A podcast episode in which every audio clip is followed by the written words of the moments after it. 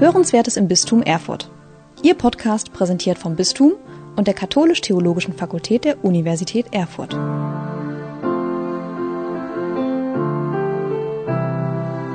Liebe Hörerinnen und Hörer unseres Podcasts Hörenswertes im Bistum Erfurt, herzlich willkommen zu unserer neuen Folge.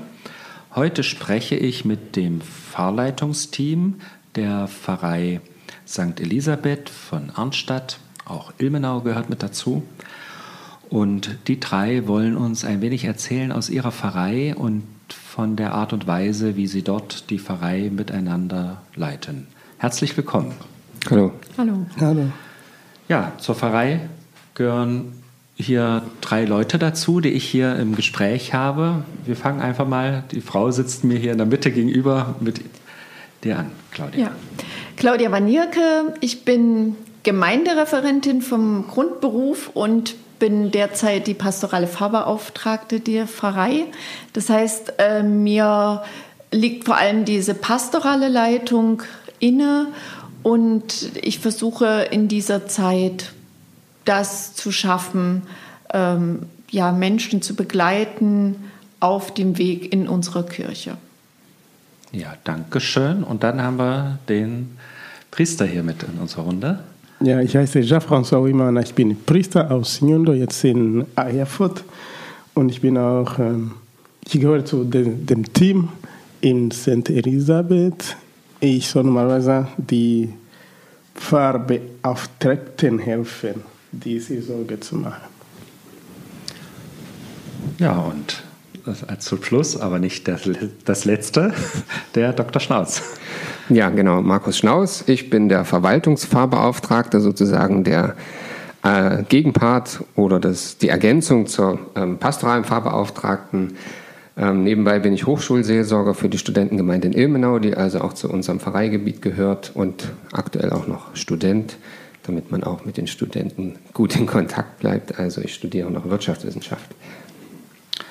Ja, herzlichen Dank euch dreien, dass ihr heute hierher gekommen seid, um von euch zu erzählen. In der Vorstellungsrunde wurde ja jetzt schon deutlich, bei dir, Claudia, du bist pastorale Pfarrbeauftragte. Das ist etwas, was es in einer klassischen Pfarrei, zumindest bei uns im Bistum, sonst so nicht gibt. Was ist denn das Besondere an diesem Leitungsmodell, das ihr miteinander mit Leben erfüllt? Also das Besondere ist, dass wir im Team arbeiten. Wir haben uns die Aufgaben, das merkt man ja gerade so ein bisschen auch aufgeteilt, in Verwaltung und alles, was mit Strukturen zu tun hat. Und dann das, was mit diesen, mit den Menschen zu tun hat. Also sei es Gottesdienste, aber eher auch die Ausrichtung in der Pastoral mit Kindern und Jugendlichen. Wo wollen wir mit den Erwachsenen hin? Also da zu überlegen. Und das machen wir im Team und besprechen auch alles im Team. Und das Schöne ist daran, diese partnerschaftliche Zusammenarbeit, dass man gemeinsam auf Sachen guckt aus unterschiedlichen Perspektiven und dann in der Ausgestaltung eher der eine für das verantwortlich ist und der andere für das verantwortlich ist. Was wäre denn so deine Verantwortung? Zum Beispiel die pastoralen Gremien, also Pfarreirat und Kirchorträte, dann die Gruppenarbeiten, also zu organisieren auch, dass Seniorenarbeit läuft, dass Krankenkommunion die Menschen bekommen, dass Leute besucht werden, die das möchten. Und da auch zu gucken, wer kann das von den Ehrenamtlichen auch mit übernehmen, weil alles alleine schaffe ich nicht in diesem großen Gebiet, auch nicht mit Pfarrer Uwimana zusammen. Mhm. Was wäre denn dein Part? Gut, also ich hätte jetzt gedacht, der Sprung, weil sie gerade ihn erwähnt hat. Aber ja. Genau, also ja, was man vielleicht sagen muss vom Grunde, von der Ergänzung her oder vom Modell her, weil du gefragt hast, was ist das Besondere? Wir sind ja eine Pfarrei, um es vielleicht dem Hörer zu erklären, die laut Kirchenrecht vakant ist. Das heißt, wir haben keinen Priester bzw. Pfarrer in der Leitung. Und diese Leitungsaufgabe, die der Pfarrer normalerweise innehat, und wo wir aufgrund der Situation, Personalsituation des Bistums also so aufgestellt sind, dass es eben nicht für alle Pfarreien mehr einen Pfarrer gibt, haben wir jetzt quasi eine Doppelspitze. Und die unterteilt sich eben in diese pastorale Pfarrbeauftragte, was die Claudia macht, und ich in die bin der Verwaltungspfarrbeauftragte. Und wenn man das Wort hört, dann weiß man, glaube ich, schon ganz gut, was mein Aufgabenbereich ist. Ich arbeite also eng mit dem Kirchenvorstand zusammen. Das heißt, wir sind im Kirchenvorstand insgesamt die juristische Vertretung der Pfarrei und alles, was mit Finanzen zu tun hat, was mit Bauangelegenheiten zu tun hat, was mit Verwaltung zu tun hat. Das sozusagen obliegt meinem Verantwortungsbereich und den fülle ich aus, wie gesagt, gemeinsam mit dem Kirchenvorstand und unserem Rendanten, dem Herrn Hottenrott. Und wer ist dann wem weisungsbefugt? In unserem Team, also wir sind ein gleichberechtigtes und je eigenständiges sozusagen Leitungsteam. Das heißt, wir sind uns gegenseitig nicht weisungsberechtigt, sondern eine Ebene weiter oben sitzen unsere Vorgesetzten. Also du zum Beispiel für die Claudia und in meinem Fall weiß ich gar nicht so genau, aber irgendjemand wird schon zuständig sein. Genau. Und jetzt haben wir den Jean-François noch quasi ein Stück weit außen vor gelassen. Das Modell sieht also vor, so wie es auch in St. Josef ist, der Matthias Kugler war ja schon im Podcast da, dass ein moderierender Priester, so heißt das dann in der Rechtssprache, alle Aufgaben wahrnimmt, die an das Weiheamt gebunden sind, also vorwiegend Sakramentenpastoral zu spenden. Mhm.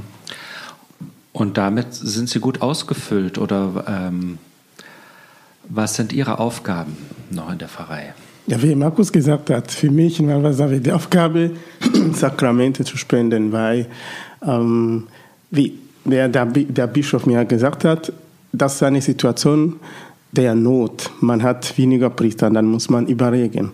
Da hat immer gesagt, der moderierende Priester, ich habe auch im Kanon gelesen, der soll nicht am Ort wohnen. Ich kann auch hier leben. Aber das ist ein Priester, den der Bischof schickt, damit er die Sakramente spendet, was die Laien nicht meinen können. Dann mich gefragt, ob ich 2 Wohnungen brauche, hier zu bleiben und dann nach Arnstadt zu gehen. Aber Ilmenau war auch ein Haus leer. Da habe ich gesagt, besser eine Wohnung nehmen. Dann bin ich nach Arnstadt gegangen. Und dann, ich fühle mich das gut. Und darüber hinaus studierst du ja noch hier in Erfurt, oder? Ich habe das vergessen. Ja, ich mache meine Promotion weiter, aber ich habe zurzeit gewechselt von Pastoraltheologie zu Moraltheologie. Ah, okay. Ethik, ja, ich mache jetzt Ethik. Aha. War mir interessant, weil am Anfang war Jugendarbeit und dann war nicht so, ich weiß nicht, wie ich das erklären kann. Ich habe dazwischen gewechselt, ich fand das besser, wenn ich um Armut in Afrika mich kümmere. Dann habe ich gewechselt. Und dann mit diesem Team, ich kann ein bisschen mehr Zeit haben, als ich allein wäre, als Pfarrer oder was anderes. Der moderne Priester, normalerweise die anderen machen viel und dann ich soll unterstützen mit Sakramente und was.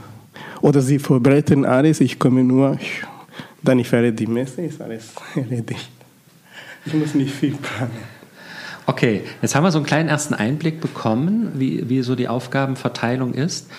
Dann würde ich gerne jetzt mal einen Schritt nochmal zurückgehen. Wir haben jetzt geschaut, so ist es. Wie kam es eigentlich dazu, dass es in der Pfarrei St. Elisabeth in Arnstadt solch ein Leitungsmodell gibt? Ich kann ja mal anfangen und ihr könnt dann ergänzen, wenn irgendwas fehlt oder ich irgendwas falsch darstelle. Also mein Kenntnisstand vom Werdegang ist so, dass der Pfarrer Meyer, der ja quasi für die Pfarrei zuständig war, gesagt hat, dass er zum Sommer 22, also wir sind jetzt ungefähr 9 Monate mit diesem Leitungsmodell unterwegs, sich quasi überlegt hat, das hat er sich wohl, glaube ich, so gesagt, dass er alle 7 Jahre wechselt und die 7 Jahre waren rum, nochmal einen neuen Schritt zu gehen und damit unsere Pfarrei letztendlich zu verlassen.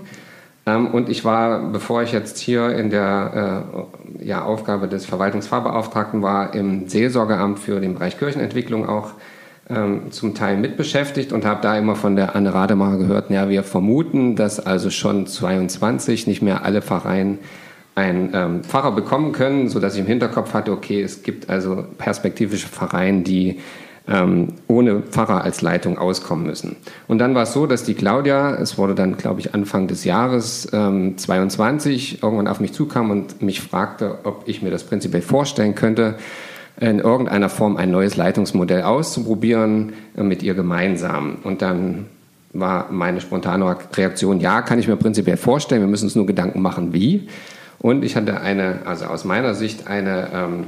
Bedingung, dass wir das Ganze, was wir entwickeln, gemeinsam mit der Pfarrei entwickeln. Also ein Modell entsteht, das von den Gremien mitgetragen ist, das also einen partizipativen Ansatz hat, das letztendlich von unten erarbeitet wird, nicht das sozusagen von oben oder wie auch immer, wenn wir uns jetzt zu zweit, Claudia und ich, irgendwas ausgedacht hätten und das dann sozusagen der Pfarrei überstülpen. Das war also das, was wir beide vom Grunde her dann nicht wollten, um nicht von vornherein vielleicht das Ganze zum Scheitern zu bringen.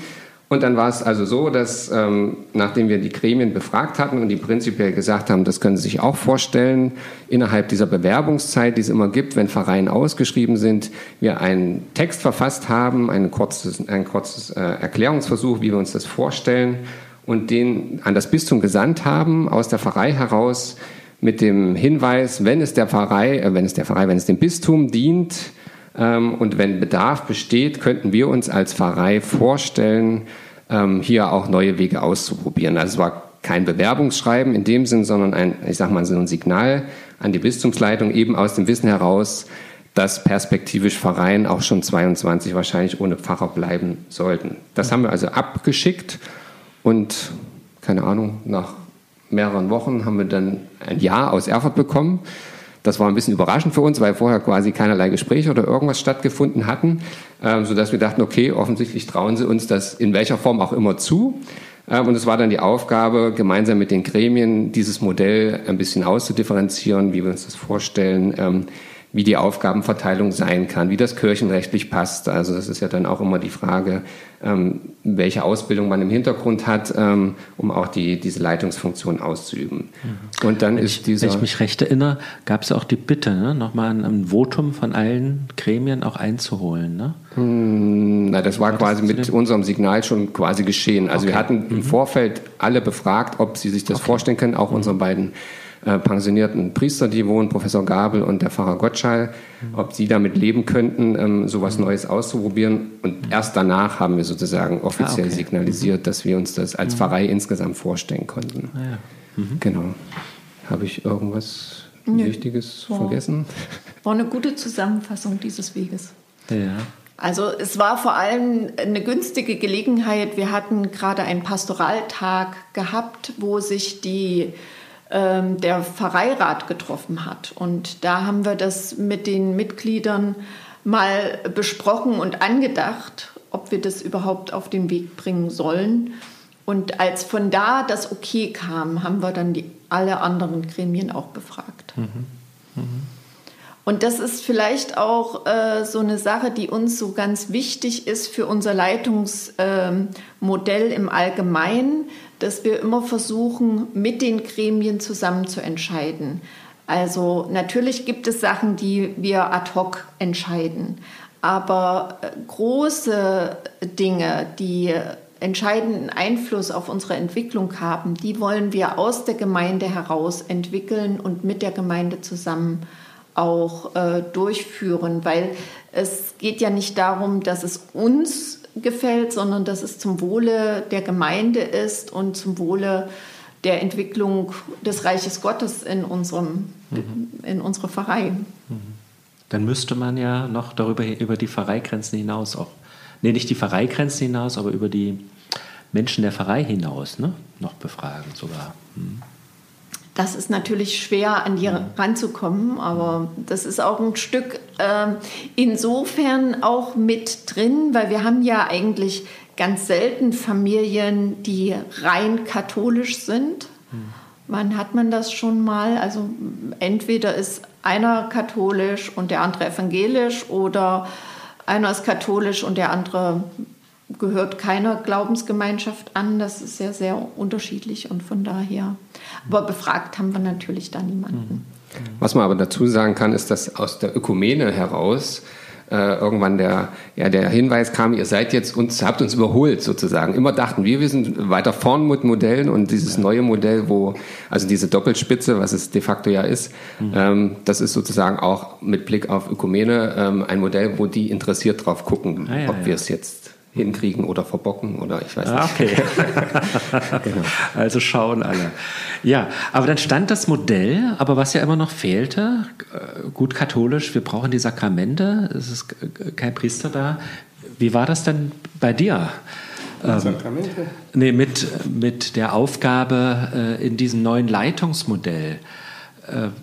Du bist, glaube ich, dann erst später dazu gestoßen, oder wie war das? Ja, weil wenn ich am Anfang anfangen kann, ich war hier im Priesterseminar. Ich habe nur am Wochenende in Arnstadt, Ilmenau, Weimar geholfen, nur 2 Stunden. Danach kommt die Idee, dass ich nach Bischofferode gehe für 3 Tage. Danach habe ich gesagt, das ist zu weit weg. Und der Bischof meinte, hier in der Nähe, aber noch mehr machen. Ich habe gesagt, das geht auch.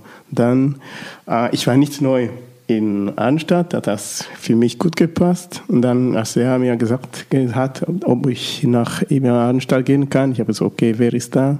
Markus, Claudia, und alle, ja, ich kenne Leute, das ist kein Problem. Und dann war ich dort, geholfen habe, war nicht so problematisch. Aha. Und dann für die Sakramente, ich glaube, die Claudia muss den Anruf bekommen, dann die ruft mich, wenn sie mich braucht, und dann ich gehe hin. Weil ich manchmal unterwegs bin, zur Uni oder... Aber ist gut. Ja. Ich denke, ich habe die Frage gut verstanden, oder? Ja. Und dann würde mich interessieren, gehört dann über Sakramentenspendung hinaus noch etwas zu deinem Dienst dazu? Gibt es noch andere Dinge, die du in der Pfarrei machst? Ja, ich habe probiert mit Uli, mit einer Jugendgruppe zu gründen, weil jetzt ist noch Probe. Ja. Wir haben nicht so viele Leute, aber läuft noch. Ich versuche auch zum Sport zu gehen, damit ich junge Leute treffe, aber ich habe gehört, sie sprechen alle Arabisch, ist auch etwas anders. Ich versuche überall Leute zu treffen und mit ihnen zu reden und ich meine so. Diese Art mache ich, ganz spontan mache ich. Ja, und vermutlich durch die Arbeit an der Uni ist auch viel Zeit schon gebunden auch, ne? Ja. Okay. Mhm. Dann komme ich nochmal zu dir, Claudia, und dir, Markus, zurück. Was hat euch denn motiviert zu sagen, wir probieren das jetzt mal aus?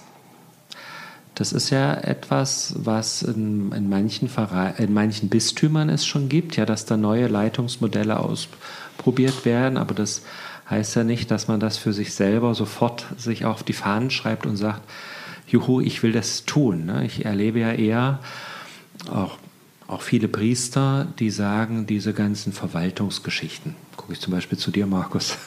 Das wird mir alles viel zu viel. Ich möchte eigentlich Seelsorge machen, ja? Oder überhaupt auch Leitung wahrzunehmen. Das ist ja etwas, was auch herausfordernd sein kann. Was war die Motivation für euch zu sagen, wir machen das jetzt hier mal? Mir ist gleich, wer beginnt. Also für mich war so eine Motivation, zu sagen, ich bin neugierig, mal was Neues auszuprobieren. Und ich habe so mir gedacht, wir haben ja diese Nähe zu Erfurt, wo es ja auch viele Priester gibt.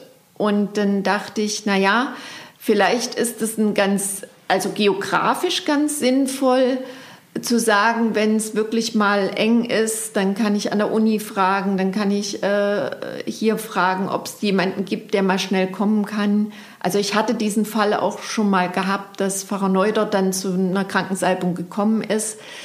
Und wir hatten 2 relativ rüstige Rentner, wo ich gesagt habe, das ist auch nochmal ein gutes Fundament, die sind in der Gemeinde akzeptiert.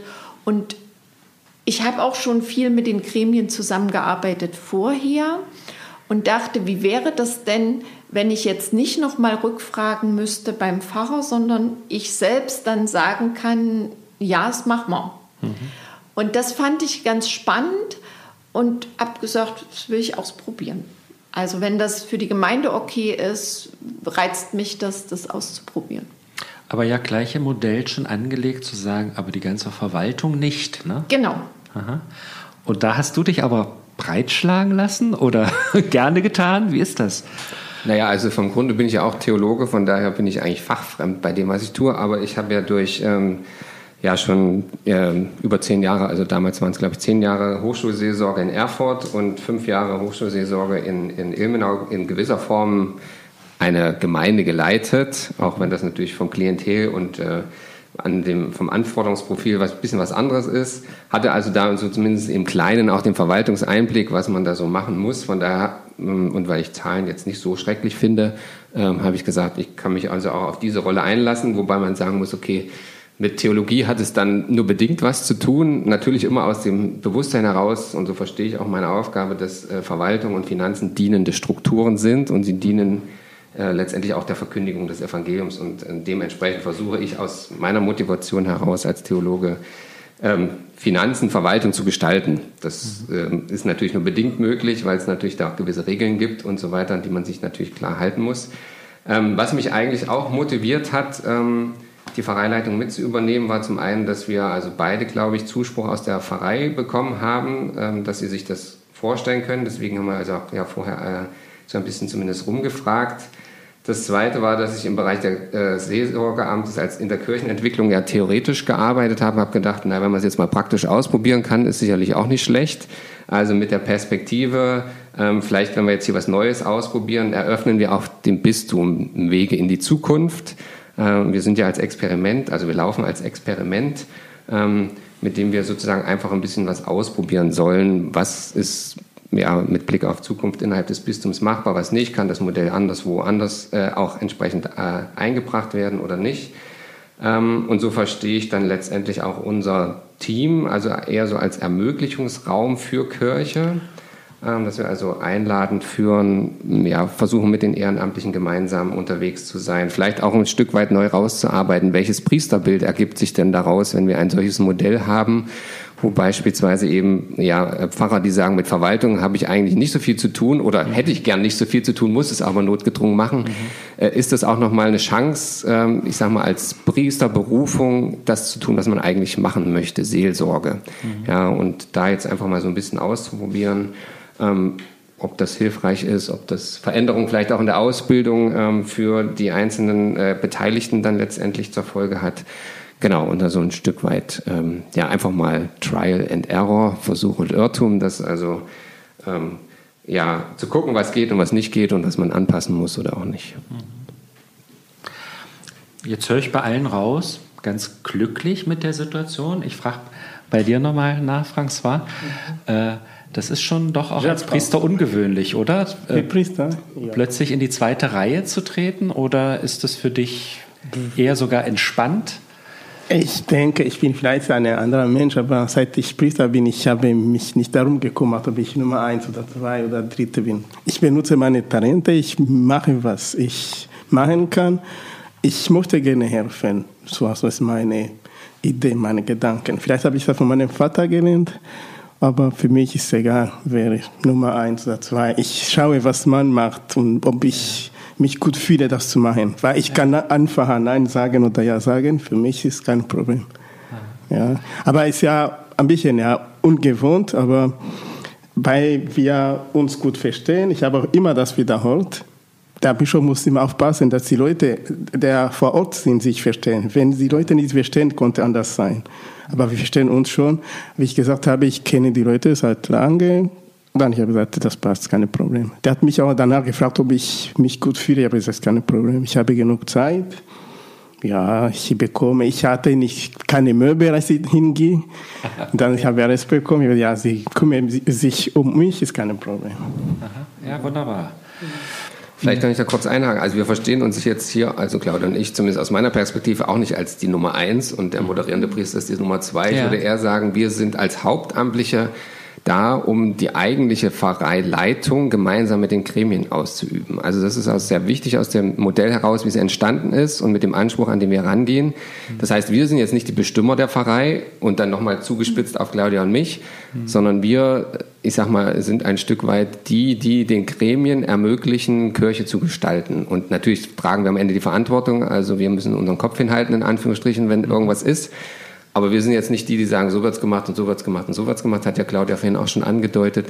Mhm. Uns liegt viel daran zu sagen, wenn den Menschen vor Ort Kirche, Glaube, wie auch immer wichtig ist, dann müssen sie erkennen, dass sie dafür was tun können, dürfen und auch eine Befähigung dafür haben. Mhm.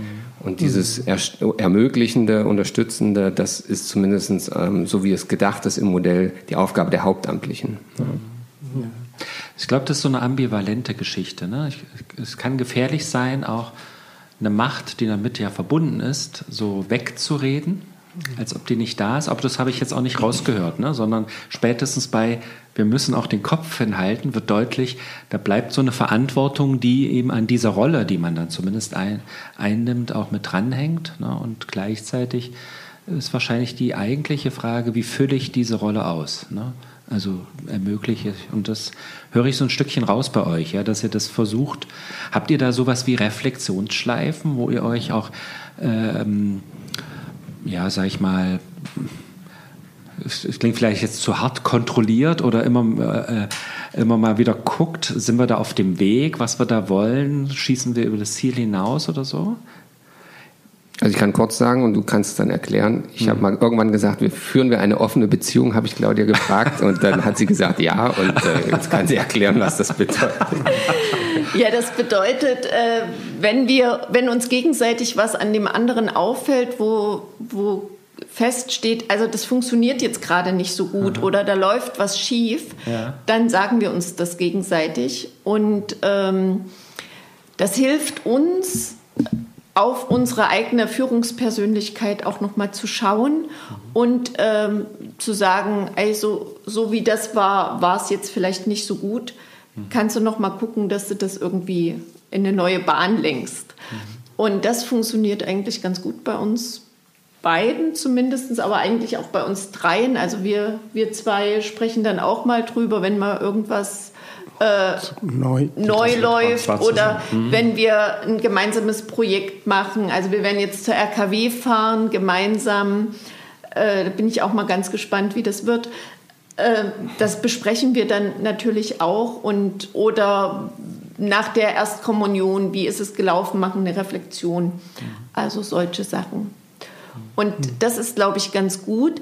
Aber auch in Bezug auf Gemeinde. Also mit den Kirchorträten oder so, dass die einem dann auch spiegeln, wie was läuft oder nicht läuft.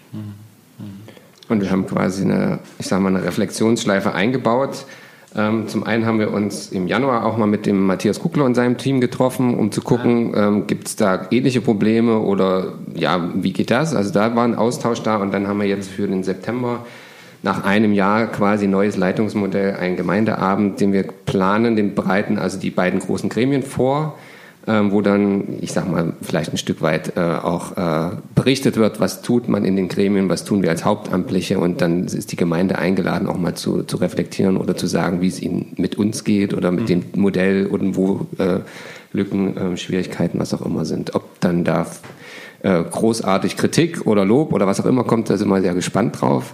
Aber so, ich sag mal, vom Grunde haben wir zumindest den Eindruck, glaube ich, alle drei, dass wir, ja, also es liebt nicht jeder wahrscheinlich dieses Modell, klar, weil es gibt natürlich auch Menschen, die sagen, ja, vorher oder mit einem Pfarrer als Leitung, da hat man eine Ansprechperson, wenn ich weiß, da gehe ich hin, wenn ich ein Problem habe, jetzt habe ich 2 bis 3. Aber so vom Grunde, glaube ich, ist die Stimmungslage in Arnstadt, Ilmenau, Stadt Ilm, Echtershausen noch ganz gut. Ich wollte auch was ergänzen. Ja, gerne. Ich denke, dass was der Markus sagt, ist auch, was der Bischof gesagt hat. Der hat mir nicht gesagt, dass es gibt eine Nummer 1, Nummer 2, Nummer 3. Nein, dass wir ein Team machen, weil einer ist ein Priester, andere sind Laien. Man kann nicht alles machen. Dann hat mir gesagt, du brauchst Zeit für Uni. Aber er hat mir gesagt, dass ich gehe dass als Nummer 2 oder Nummer 3 oder was. Ich denke auch, es ist ein Fehler, die auch viele Priester, ich habe dem Bischof gesagt, vielleicht, ob das der Fehler war, dass vielleicht die Leute aus von Kirche gehen, dass Priester viel Macht gehabt haben, aber das war nicht die Idee von Kirche. Kirche muss dienen. Und dann man versucht, ich glaube, dieses neues Modell kann auch helfen, das zu verstehen, dass man ist da, zu helfen, nicht zu dienen, nicht Macht zu üben. Das kann auch helfen, als Modell. Ja, der Priester macht seine Sache als Priester, die anderen auch helfen ihm, der kann auch andere Leute helfen, aber nicht sagen, ich bin Chef hier. Wenn man so denkt, ist alles schief. Aber ich kann sagen, dass auch Christen auch verstehen auch manchmal nicht so gut, nicht richtig. Sie brauchen jemanden, der Macht übt vielleicht, weiß ich nicht. Nicht nur die Leute, die leiten, sondern auch von Gemeinden. Es gibt Leute, die das brauchen, aber es ist eine falsche Image für Kirche, glaube ich. Das heißt, wenn man das liturgisch ausdrücken wollte, müsste das Team am Gründonnerstag gemeinsam die Fußwaschung machen, oder? Das habe ich gemacht. Ja, das schon gemacht. Ja. Also in Ilmenau habe ich dieses Jahr den Menschen die Füße gewaschen. Das hatte zwar eher praktische Gründe, und nicht den Kopf. Pfarrer Gottschall sich nicht so gut bücken konnte mehr. Aha. Und da hat man auch gemerkt, was er gerade angesprochen hat, dass es einen Teil der Gemeinde gab, die dieses Zeichen sehr wohl und sehr gut verstanden haben, und es einen Teil der Gemeinde gibt, die mit solchen zeichenhaften Handlungen ihre Probleme haben, weil sie sagen, das ist in ihren Augen priesterliche Aufgabe.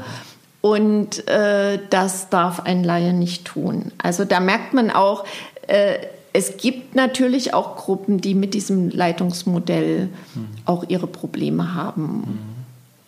Das würde mich jetzt mal so interessieren. Wir haben jetzt schon so ein paar Beispiele gehört, wie sich das jetzt auch im Alltag zeigt. Ja, also ich merke, es gibt zum einen auch Zustimmung, es gibt manchmal auch noch so ein hinterher trauern, wie es bisher war. Ja. Wie sind sonst im Alltag die Erfahrungen damit? Ich höre im Großen und Ganzen heraus, dass es läuft, oder? Also von der Pastoral her ist es ja für viele so, dass sich gar nicht so sehr viel geändert hat. Wir haben 3 Priester, die Gottesdienste halten. Also wir haben an all unseren Kirchorten jede Woche eine heilige Messe am Sonntag oder Samstag. Mhm. Von daher für die Menschen, die das erwarten, die haben das. Mhm. Und auf der anderen Seite haben wir aber auch viele Dinge, die auch vorher schon in meiner Verantwortung waren, wo sich gar nicht so viel wirklich verändert. Mhm. Also wie siehst du es? Genau, ich glaube, es ist, also Nachtrauern hast du gesagt, weiß ich nicht, ob es tatsächlich das Nachtrauern ist. Weil, wie gesagt, wie es Claudia gesagt hat, ich sag mal, wenn man in Anführungsstrichen nur sonntags in den Gottesdienst geht, hat man immer einen Priester, der vorne steht. Ja, das wechselt bei uns, weil wir so ein rotierendes Modell haben, dass also auch in allen Kirchorten jeder Priester mal da ist und auch predigt, was ja ein Stück weit Vielfalt ermöglicht. Genau, und ja, von daher glaube ich, Nachtrauern vielleicht dann nur der Struktur, also dass man ein Gegenüber hat, der für alles zuständig war, in Anführungsstrichen, also zuständig im Sinne von, ja, letztendlich die Letztverantwortung hat, auf mehrere Gesichter verteilt. Aber ja, ich glaube, vom Grunde her ist der Vorbehalt gegenüber dem Modell vielleicht dadurch auch weniger geworden, weil man weiß, okay, an der, sag mal, ganz normalen Sakramentenspendung, wenn ich den Bedarf habe, da hat sich für mich jetzt nicht wirklich was geändert, sondern ich bekomme also dann tatsächlich auch das, was mir gerade wichtig ist, was ich für meine Situation brauche und so weiter, weil Priester da sind. Ja. Also in gewisser Form haben wir noch den Luxus. Vielleicht wäre es anders, wenn quasi dann am Ende letztendlich nur noch der moderierende Priester da ist und nicht mehr 3. Aber soweit sind wir ja noch nicht und hoffen, dass es auch noch lange so bleibt, wie es ist. Das heißt, es ist also, glaube ich, auch unter den Priestern, das müsste Jean-François sagen, den 3, glaube ich, ein ganz gutes Miteinander. Die kommen alle, glaube ich, ganz gut miteinander klar. Das ist kein Problem. Nur, dass Gottschall manchmal sagt, ich bin krank, ich darf heute nicht an, ich muss. Aber das ist ja legitim, wenn man schon im Ruhestand ist. Ja, genau. Aha. Sonst ist kein Problem. Aha. Ja, wie Sie gesagt haben, man merkt nicht den Unterschied, wenn man nur zur Messe kommt. Ja. Das Gleiche. Ja, nur dass die Traditionelle gibt. Meine Frage ist immer ein bisschen anders. Ich frage mich, wie ist die Kirche so gekommen oder dazu gekommen, ist meine Frage. Und dann, was kommt danach? Weniger Leute, dann weniger Priester. Das sind nur meine Gedanken. Ob das noch retten kann, dass die Kirche noch gut besucht ist, das wäre für mich super. Nur das sind meine Gedanken. Ich frage mich anders, nicht wer macht das, wer macht nicht. Ich frage mich anders. Ich frage mich, wer sind da? Die Leute, die ich oft sehe, sind Senioren und dann die Jungen. Das sind meine Gedanken. Wo finde ich die jungen Leute, damit man hinter ihm oder nach ihm was kommt, ist immer meine Frage. Sonst das andere ist. Und das ist ja eine Frage, die alle Pfarreien haben. Ne? Ja, nicht das nur, ist ein Problem. Mhm. Nicht nur Pfarrei St. Elisabeth, ja. Es sind jetzt schon ein paar Ausblicke benannt worden. Ein Pastoraltag ist geplant. Gibt es darüber hinaus noch Pläne? Was ist bei euch so im Blick, wenn ihr auf die Zukunft schaut?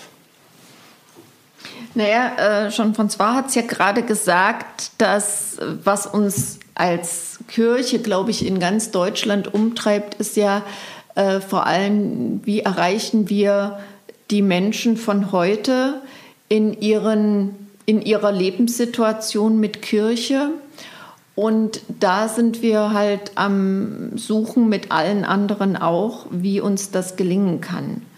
Also dieser Pastoraltag, das ist so eine Sache, wo wir sagen, wie können wir neu auf Menschen zugehen?